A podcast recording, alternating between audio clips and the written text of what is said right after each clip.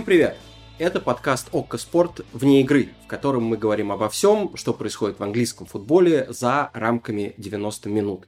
Меня зовут Ваня Калашников, и я могу вам гарантировать, что в этом подкасте не будет ни тактики, ни статистики, ни прогнозов на сезон. А Даша Конурбаева сейчас объяснит вам, что же будет в этом подкасте. Всем привет! Э, здесь мы говорим о том, что происходит за пределами действительно футбольного поля, о болельщиках, о том, как футболисты реагируют на какие-то события, и о том, как же сейчас живет английский футбол в такую коронавирусную эпоху. И я вещаю вам из Англии, обычно я передаю вам самые свежие новости с последних матчей, на которых я побывала вживую, но на этой неделе мне не повезло, потому что на этих выходных на стадионы меня не пустили, я попала под коронавирусный бан. Слушай, а где это случилось? Как ты об этом узнала? Расскажи, как это происходило. Я узнала об этом не в самой приятной ситуации, потому что письмо от английской премьер-лиги упало нам на почту в тот момент времени, когда я уже 20 минут ехала в поезде из Лондона в Манчестер, планируя, в общем, посещение матча Манчестер Юнайтед-Челси. И пришло письмо, согласно которому я не имею права посещать стадионы, так как на прошлых выходных я пересеклась с кем-то, кто был в течение недели диагностирован с положительным тестом на коронавирус. То есть кто-то из тех, кто посещал матчи эм, Эвертон-Ливерпуль или матч Тоттенхэм-Вестхэм, на которых я была в прошлые выходные, кто-то был диагностирован с ковидом, и поэтому мы все, кто с этим человеком сталкивался в радиусе стадиона, теперь якобы считаемся переносчиками потенциальными. И из соображений безопасности они написали, что клубы осведомлены о том, что я, в общем, с кем-то где-то столкнулась, и поэтому они не могут меня пустить, так как риск э, слишком большой, что у меня тоже, в общем, э, этот ковид оказывается. Слушай, а давай проведем э, небольшое расследование. На каком это матче могло быть? На Мерсисайдском дерби или на лондонском дерби? И какие признаки указывают на, на тот ответ, который мы хотим найти? Я все выходные думала, что это Мерсисайдское дерби на самом деле. Скорее потому, что Ливерпуль, в принципе, находится в чуть более высоком уровне коронавирусной угрозы. Плюс у Ливерпуля в клубе было несколько кейсов среди игроков. Возможно, там кто-то из пресс-службы Ливерпуля э, заболел, а я сидела рядом с пресс Ливерпуля, и, может быть, как-то это таким образом могла что-то подцепить. Но в субботу вечером стало ясно, что скорее это все-таки лондонский матч, потому что в обратном поезде из Манчестера я столкнулась с французским коллегой, который был на матче э, в Ливерпуле, но которого не было на матче в Лондоне. И вот его на стадион пустили, так что вполне возможно, что это все-таки Тоттенхэм и возвращение Гаррета Бейла виновато в том, что я, в общем, оказалась в этом Или лично Гаррет Бейл. Ну, а, или лично Гаррет Бейл, да, здесь. Хотя я максимально далеко от него была и как бы никак к нему не приближалась. Um, вроде как на этих выходных не было каких-то новостей о том, что кто-то из футболистов заболел, поэтому иначе это бы было во всех газетах и во всем Твиттере. Скорее всего, это кто-то из журналистов, возможно, потому что среди тех, кто тоже не попал на стадион, был э, один из э, людей, один из э, там флор-менеджеров, да, то, что называется, людей, ответственных за работу СМИ от премьер-лиги. Я очень надеюсь, что это не он, потому что это один из моих любимых персонажей, с которым мы работаем, и я надеюсь, что не он заболел сам, и не он теперь там лежит с короной дома. Но да, на футбол меня не пустили, и не очень пока понятно, когда будут пускать дальше. Слушай, я вот ходил тоже на живой футбол в, в эти выходные. Правда, это был матч испанского четвертого дивизиона, как обычно, и туда пускают даже зрителей. Но я, например, представляю, что если бы я там э, заразился, или кто-то бы заразился, а меня предупредили, что я мог контактировать, с человеком с положительным э, тестом, то я понимаю, как это могло произойти. Например, мы там все одной и той же ручкой, все люди, пришедшие на стадион, это были около тысячи человек, расписывались в бумажке со своими персональными данными, что мы их оставляем. Вот. И, как мне кажется, собственно, э, то, что должно было привести к э, улучшению системы информирования, точно так же могло привести к передаче вируса совершенно запросто. Ну и потом, конечно, фанаты пришли на фанатский сектор, встали там максимально плотно, потому что, ну, ты там не можешь, там даже сидений нет. Там, где, например, сидячая трибуна, там каждое второе сиденье закрыто изолентой, ты не можешь туда сесть. А на фанатской стоячей трибуне, естественно, все стоят рядом друг с другом. И когда нужно петь и поддерживать свою команду, а это был первый матч сезона домашний, естественно, все сдвинули маски. И, в общем, в данном случае я бы не удивился, как и с кем э, оказываешься в контакте ты, потому что к игрокам тебя, ну, совсем не подпускают, даже общение с ними происходит на довольно приличном расстоянии, то есть, я так понимаю, это только журналисты и сотрудники стадиона. Да и то, и то вроде бы вы в пресс-ложе там не на соседних стульях сидите, да? На пресс-ложе, и мы даже не, на пресс не в пресс-центре сидим, то есть, обычно сейчас для журналистов выделяют один из секторов и рассаживают максимально далеко друг от друга. Мы контактируем со стюардами, которые, ну, там, температуру меряют, да, то есть, подходят там на метр к тебе и записывают там свои данные, аккредитацию тебе выдают, ну, вот этот человеческий контакт. Плюс, действительно, с коллегами, ну, журналистами, мы сидим достаточно далеко друг от друга, но мы там иногда перед матчами и после матчей здороваемся локоточками, как положено. Возможно, так что-то передалось. В общем, тайна за семью печатями, э, не до конца ясно, что происходит. У меня, правда, есть приятельница, которая работает в премьер-лиге, и она пообещала, что она там попробует выяснить, что происходит. Э, поэтому вот такая русская-украинская шпионская сеть должна на этих выходных какие-то, какую-то информацию мне предоставить. С одной стороны, меня это радует, что медицинские протоколы работают, и что действительно как бы мы пытаемся сохранить, э, ну, остановить распространение коронавируса и, в общем, никуда его дальше не пулять. С другой стороны, конечно же, обидно, что я под это попала, но вот если уж есть правила, то хорошо бы, чтобы их все соблюдали. Правда, если бы в Британии были экспресс-тесты, то проблем вообще не было бы. Оно такой технологии нам пока не завезли. Угу. Скажи, а как ты думаешь, почему такая секретность? Почему Премьер-лига не может напрямую сказать, кто этот человек, переносчик вируса, что это был за матч? Это что, вот в рамках того, что нельзя разглашать личную медицинскую информацию о персоне, или в чем тут причина? Мне кажется, да, в первую очередь это защита персональной информации. И с другой стороны, ну не то, чтобы это дало какую-то дополнительную, дополнительное знание. Знание бы дополнительно дало, но условно, если я узнаю, что это мой коллега с э, телеканала Be то, ну, единственное, что я смогу сделать в этой ситуации, это написать ему смс со словами «надеюсь, что ты хорошо себя чувствуешь». Единственное, чем можно было бы апеллировать, к чему можно было бы апеллировать, если бы они сказали матч, это в контексте следующих выходных, потому что на выходные у меня запланирован матч в воскресенье. Если я оказалась в контакте с кем-то коронавирусным в воскресенье на лондонском дерби, то тогда 14 дней еще бы не прошли. Если это суббота, то карантин законч... должен закончиться раньше, и на матч меня должны пустить. Это единственное, вот, где эта информация может пригодиться. А в остальном, ну, не говорят, не говорят, какие-то секретики. Смотри, а, в Лиге чемпионов а, Ювентус должен сыграть с Барселоной, и типа, соответственно, таким образом Криштиану Роналду, который нарушил протокол а, коронавирусный и заразился, и еще кого-то, по-моему, там заразил когда уехал в сборную, вопреки рекомендациям медиков, он должен встретиться с Месси, ну, этого все ждут. Угу. А при этом пока у Роналду положительный тест, но если он во вторник сдаст, когда наш подкаст уже выйдет, на секундочку, если он во вторник сдаст отрицательный тест, то ему дадут сыграть.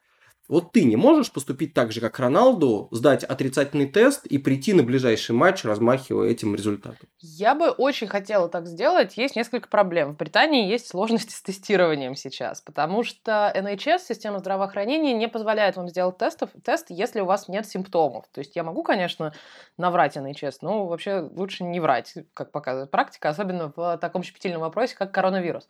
А можно сделать тест на... в частных клиниках, но это стоит стоит 150-200 фунтов за тест. И я, в общем, не готова за такой ценник прорываться обратно на матч, честно говоря. И более того, если я его сделаю, например, там в среду, то результат придет только через 2-3 дня, потому что экспресс-тестов действительно в Великобритании нет. Именно в этом, кстати, кроется еще одна нелепость всей ситуации, то есть ответ, э, информация о том, что кто-то заболел э, коронавирусом, пришла вот там в пятницу-субботу, а за ту неделю, которая прошла с момента этого инфекционного матча, я успела съездить съездить на два интервью на база клубов, я успела съездить на матч Лиги Европы, и, в принципе, то есть, если бы я была прям сильно в зоне риска и была переносчиком, то это все, конечно, с точки зрения времени и того тайминга, когда они все это диагностируют, все не очень хорошо. Понятно. Но я надеюсь, что все отлично и с тобой, и со всеми остальными, и с английской премьер-лигой э, во многом за счет того, что она соблюдает протоколы, тоже все будет нормально.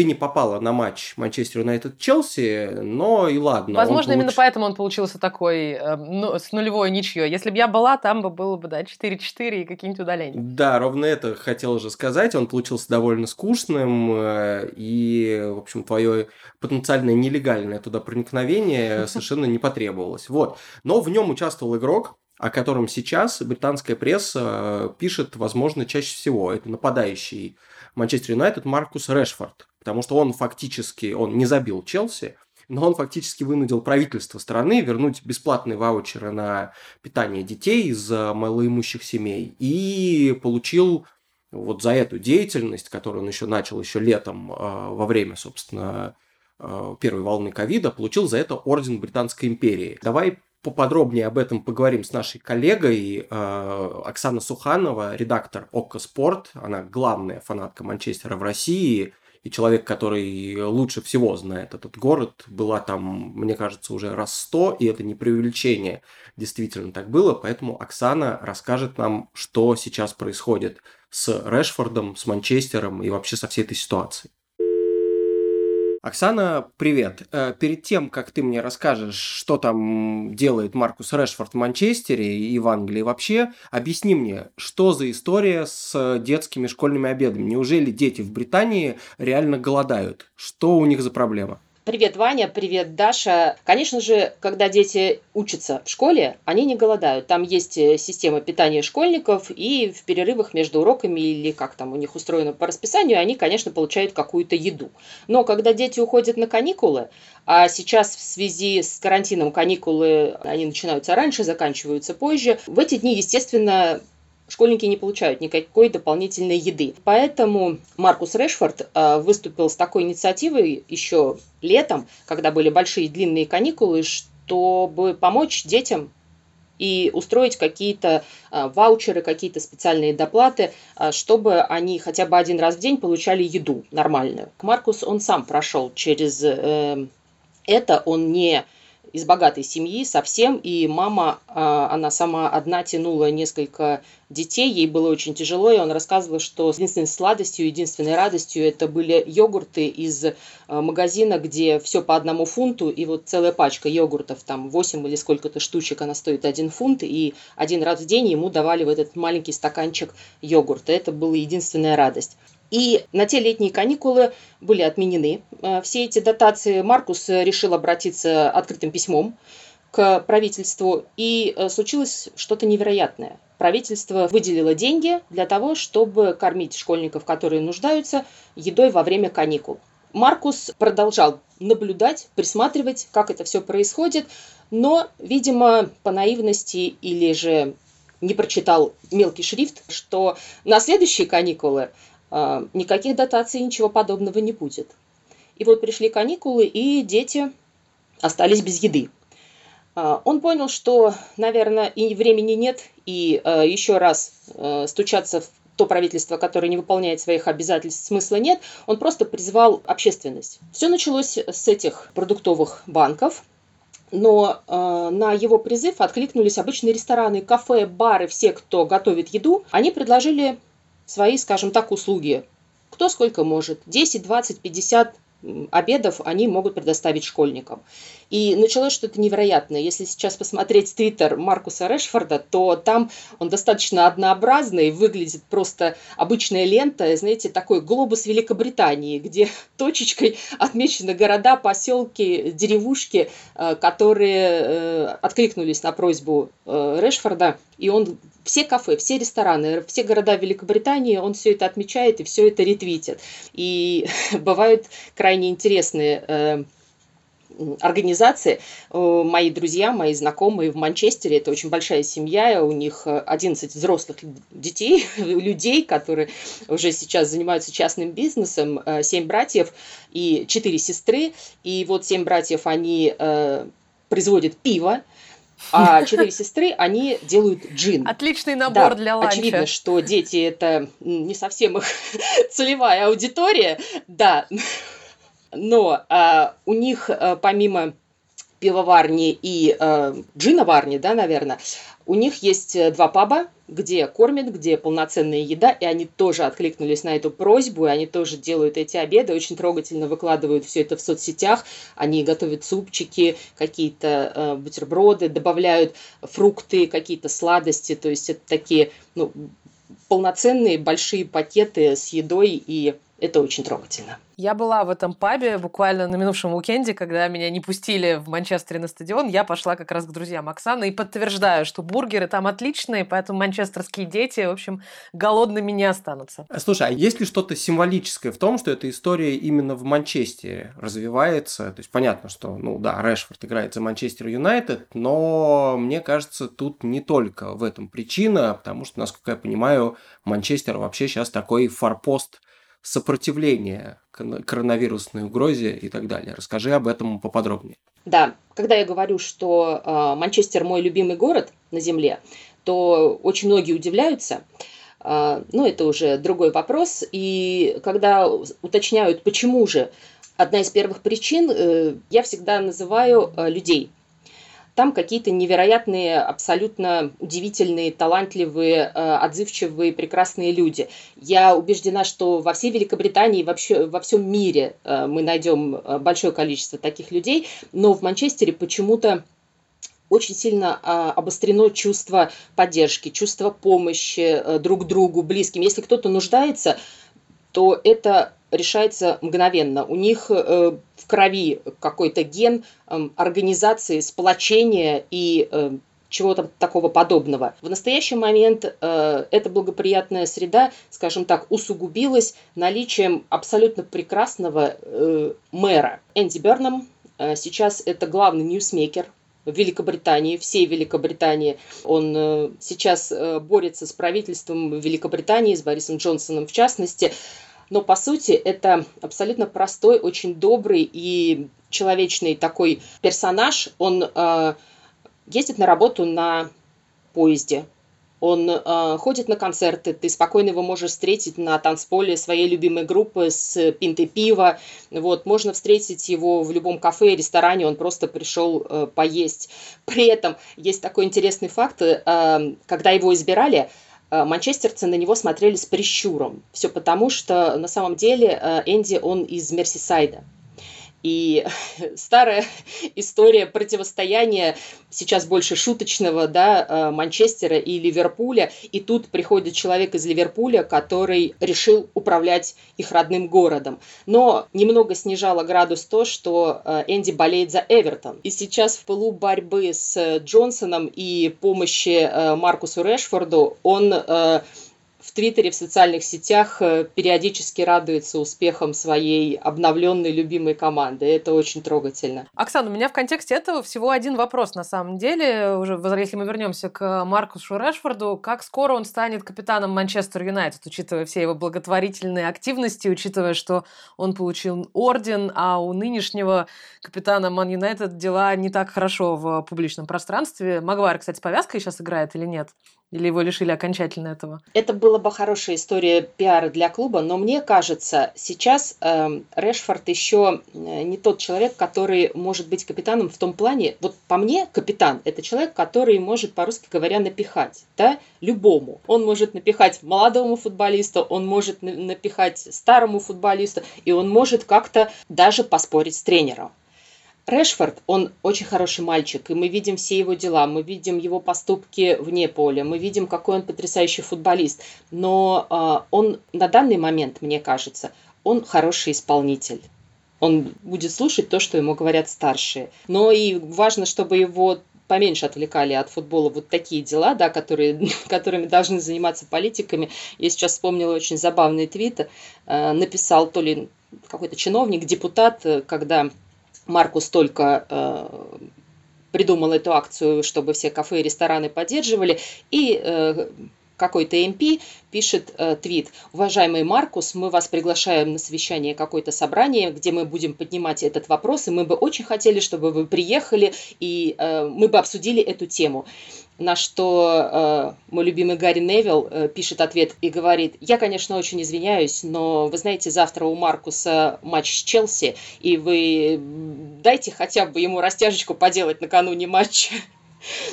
Вот, поэтому, да, его отвлекают вот такими вещами.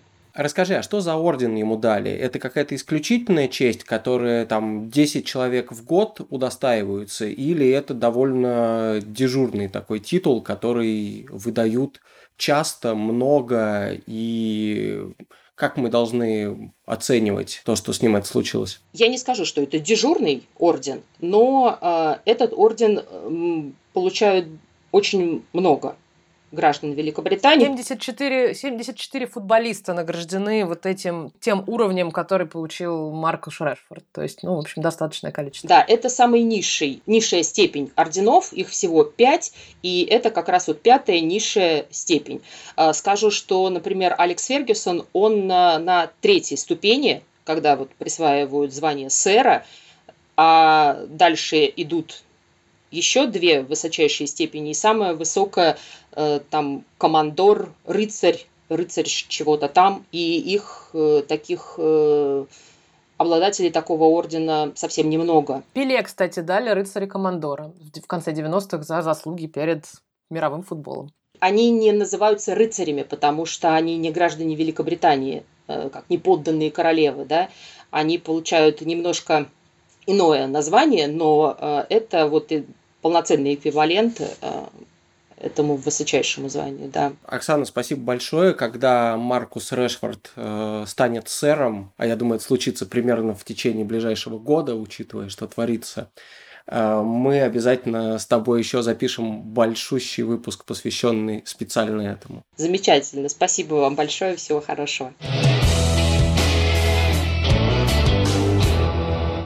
Я смотрел в этом туре несколько матчей, и Манчестер Юнайтед, и э, Ливерпуль, но лучший матч, который мне больше всего в этом туре понравился, это матч Астон Вилла Лидс, потому что, ну, невозможно не болеть за Лидс. Э, всем, по-моему, и мне в частности нравится эта история с Марсело Бьелсой.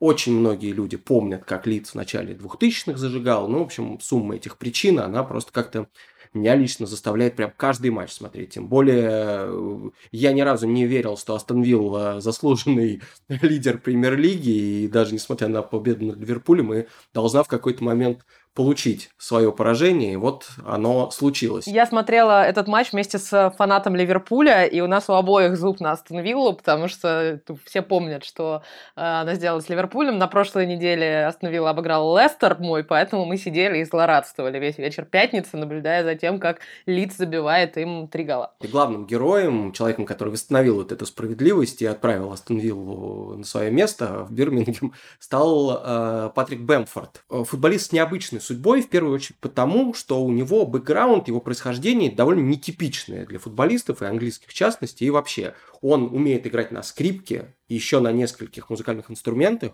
и, в общем, получил очень хорошее образование, даже отказался от спортивной стипендии в Гарварде, потому что сказал, что хочет вот играть в английской премьер-лиге и, э, в общем, пробивался туда довольно долго. При этом он принадлежал Челси с самого начала. Я помню, как я в 2012 году был на матче молодежки Челси и ЦСКА. Тогда это, этот турнир назывался Next Gen, сейчас это молодежная Лига Чемпионов. И вот там Бэмфорд играл в основе вместе с младшим Азаром, с Натаном Аки, который сейчас в Сити. В общем, такая мощная команда. ЦСКА ее, кстати, обыграл, но Бэмфорд забил. Вот, и вот эта необычная история, что человек не из рабочего класса попадает в игру, которая долгое время, особенно в Англии, считалась игрой рабочего класса. Ты знаешь какие-то похожие примеры вот футболистов, которые действительно, если бы не футбол, могли бы вполне работать в, скажем так, какой-то интеллектуальной сфере. Мне кажется, главный такой персонаж это, конечно же, Фрэнк Лэмпорт, который один из самых образованных и один из самых умных людей, в принципе, в мировом футболе. У него какие-то невероятные показатели по IQ, там порядка там, IQ там, 160, да, это уровень там Эйнштейна и прочих э, больших ученых. При этом шок в том, что он сын футболиста да, профессионального. Действительно, вот это мне. И у него его, его дядя Харри Реднап. Харри Реднап, с такими данными ты не, ты не должен быть, у тебя не должен быть высокий IQ, но но Лэмпард молодец. Вот, он закончил частную школу, закончил с 11 A-levels ами, это то, что, ну, аналог ЕГЭ в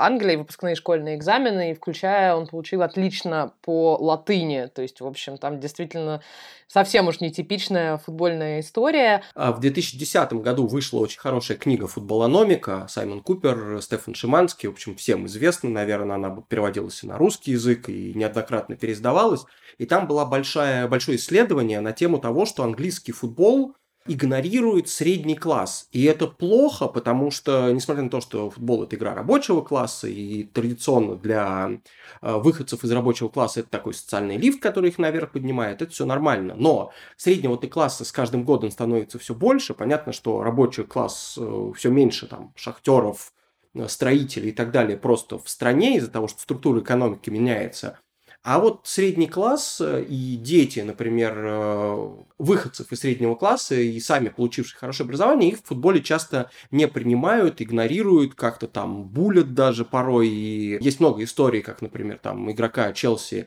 Грэма Лисо в 90-х считали геем, потому что он приходил с газеты «Гардиан», то есть традиционный газетой такой лево-либеральной интеллигенции в раздевалку, и просто люди не могли понять, как это. Мало того, что газету читает, еще Гардиан, нет, точно, точно с ним что-то не так.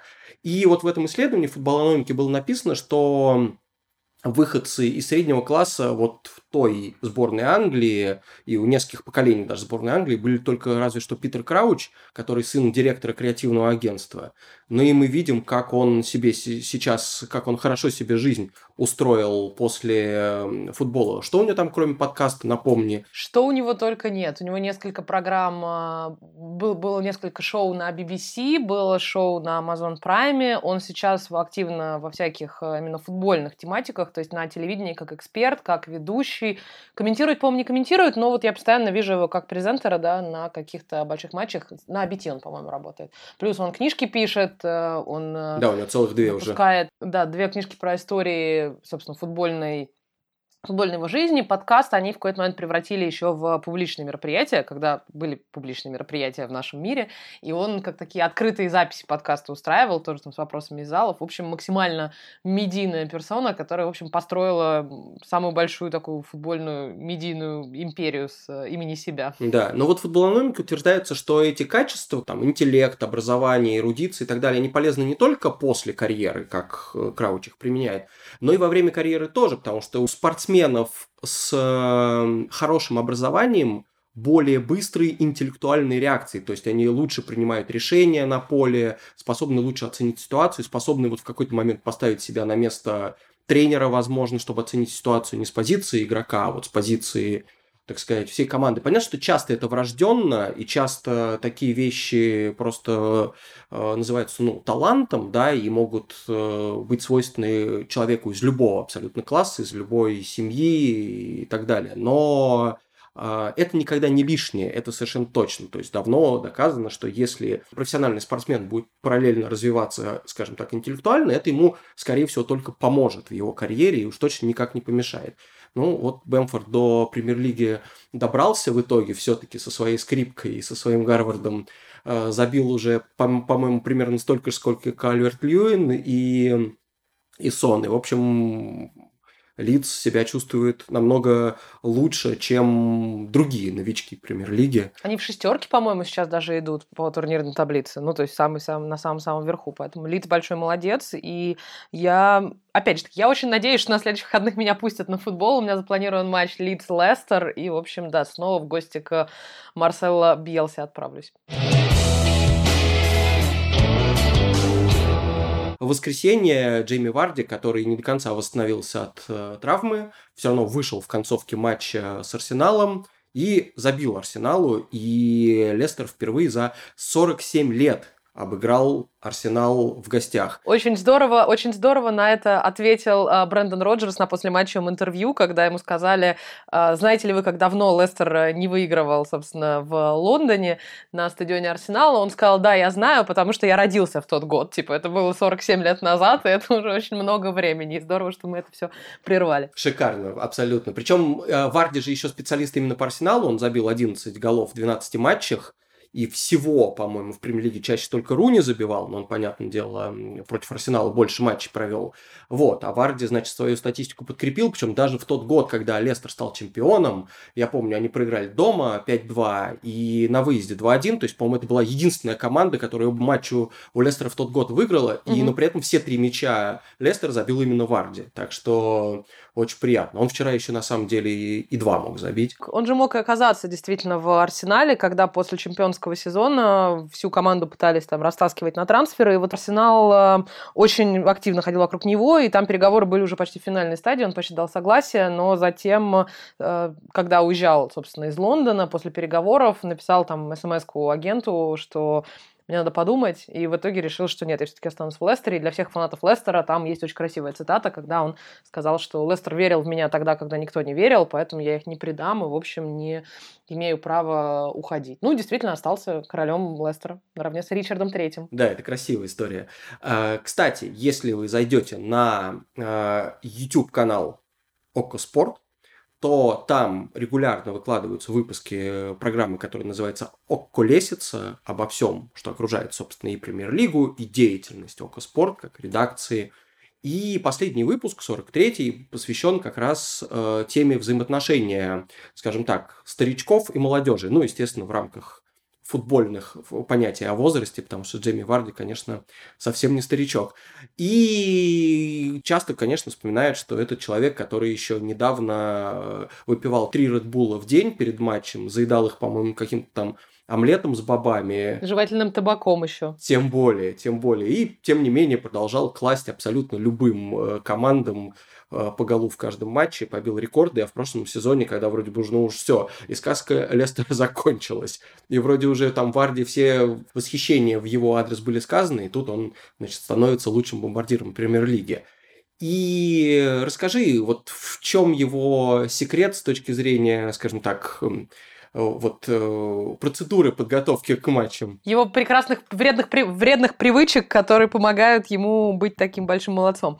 А, ну, во-первых, мне кажется, что у него совершенно потрясающая генетика, потому что, я думаю, мало футболистов могли бы, и мало людей, в принципе, могли бы справляться с теми нагрузками вне поля, которые Вард для себя устраивал, да, начиная там про э, то количество Редбула, жевательного табака, всяких странных фастфудов и так далее. Моя любимая история про Варди – это история в духе «Перестали ли вы пить портвейн по утрам, да, на который надо ответить да или нет. Э, в прошлом сезоне в одном из интервью Джейми признался, что он только вот в этом году перестал действительно накануне матчей пить э, рюмку портвейна. Я уверен, его этот вопрос даже не удивил вообще. Если бы ему задать этот вопрос, он, да, несмотря на статус профессионального футболиста и чемпиона э, премьер-лиги, он просто бы, я думаю, еще бы и посоветовал тот портвейн, который он перестал пить. Да, он логично это объясняет, что он э, плохо засыпает в гостиницах, и портвейн просто помогал ему вместо снотворного, он его использовал, хотя можно было, конечно, более по-медицински эти, эти все проблемы решать и какой-нибудь обычный там таблетку снотворного пить, но вот Варди решил, что портвейн это идеально. Ну, данные у него феноменальные, мы все там знаем и видим. И то, например, что он совершенно не ходит в тренажерный зал. Он э, говорит, что это его самое нелюбимое место. Ну, многие футболисты не любят там железо тягать, как-то мышечную массу наращивать. Варде это, в принципе, не сильно нужно. Я не думаю, что если он там раскачается, то это как-то поможет. Ему, наоборот, может быть, даже замедлит на поле. И он очень так живо рассказывал, что когда я прихожу в тренажерный зал, то я просто прохожу вокруг, э, хлопаю в ладоши, подбадриваю партнеров и говорю, давай, давай, тяни вот эту штангу, и потом радостно ухожу, что к, ко всяким самим тренажерам и к железу его насильно не загонишь, в общем-то. Но, судя по всему, эти методы работают, да. Да, действительно, все прекрасно работает, и на самом деле, вот как раз, раз уж мы говорим про отношения старичков и молодежи, я много раз спрашивала у футболистов Лестера, молодых, как, в общем, им коннектиться с Варди, потому что если смотреть на это со стороны, он такой, как, знаете, старший брат или безумный дядя, знаете, который есть в каждой семье, и который, когда родители все делают строго и по правилам, а вот он приходит и говорит, типа, да, да пойдем, да пойдем портвейн ждет, перед матчем. Ждет, да. да, и вот э, я когда об этом сказала, например, Джеймсу Мэдисону, он расхохотался, сказал, что я передам Варди, что он, значит, э, такой дедуля для нас всех, да, или там, в общем, старший брат. У него действительно отличное, отличное отношение с молодежью молодежью Лестера, хотя у них там 10-15 лет разницы, но он вот как-то душой и телом Варди молод и явно не на свои там 33 года существует. Да, в этом мне смысле кажется, что он повторяет судьбу очень многих именно таких классических английских футболистов из э, конца 80-х, 90-х, такой из, из прежней эпохи, вот в частности не знаю, Тони Адамс мне напоминает, потому что тот тоже, несмотря на то, что всегда был очень хорошо готов и отличался отличной физической формой, он обычно эту физическую форму употреблял на то, чтобы каждый вторник э, выпивать там по 10 пинт в баре, пока не приехал Арсен Венгер, не приучил Арсенал к нормальному питанию, а сам Адамс не бросил пить. Вот до этого он, в общем, я думаю, еще похлеще Варди злоупотреблял. Но при этом потом, несмотря на то, что у него поменялся весь образ жизни, он все равно себе вот как э, ритуал, что ли, как, как Варди со своим Редбулом или с табаком, Адам себе как ритуал э, оставил то, что он обязательно раз в неделю ел фиш чипс. И Венгеру даже так сказал. Я знаю, знаю, что, значит, ты Все эти ваши суши, да, диеты. Да, сырая рыба, это, конечно, классно, и она мне позволила, действительно, помогла стать лучшим футболистом, но вот один раз в неделю уж, извини, обязательно я должен это сделать. И, кстати, забавно, что тоже почти все молодые игроки, иностранцы, которых Венгер привел в Арсенал и сделал там звездами потом, они тоже говорили, что Адамс для них был абсолютным э, примером, абсолютным образцом профессионализма на тренировках и так далее. Они не хотели копировать его привычки вот э, вне, футбольного поля, и вряд ли с ним, в общем, как-то разделяли эти fish-n-chips, конечно, это для них была дикость, но во всем остальном был настоящим таким дедом для молодежи, как и Варди сейчас в Лестере. Для меня Варди один из любимых футболистов, но я очень часто говорю о том, что если вы болельщик Лестера, то вы, естественно, его обожаете и боготворите. А если он забивает против вашей команды, то вы его терпеть не можете. Это примерно как э, если ваш клуб тренирует за Жозе Моуринью, вы его обожаете. А если он играет против вас, то он кажется вам абсолютно нехорошим человеком, да, и ужасным персонажем. Но и вот Варди, говоря о всех его этих привычках, он входит в мой лист э, топ-3. У меня есть э, список э, футболистов, с которыми я хотела бы когда-нибудь в виртуальном мире оказаться в пабе и выпить, в общем, по пинте или там по какой-нибудь, по шоту там портвейна или что уж там Варди пьет. И вот Варди, конечно, входит в этот список, хотя мне все логично говорят, что я не смогу поддерживать ту планку, которую он установит, и, в общем, моя печень не выдержит попойки с Джейми Варди, но мне было бы это очень, очень интересно посмотреть.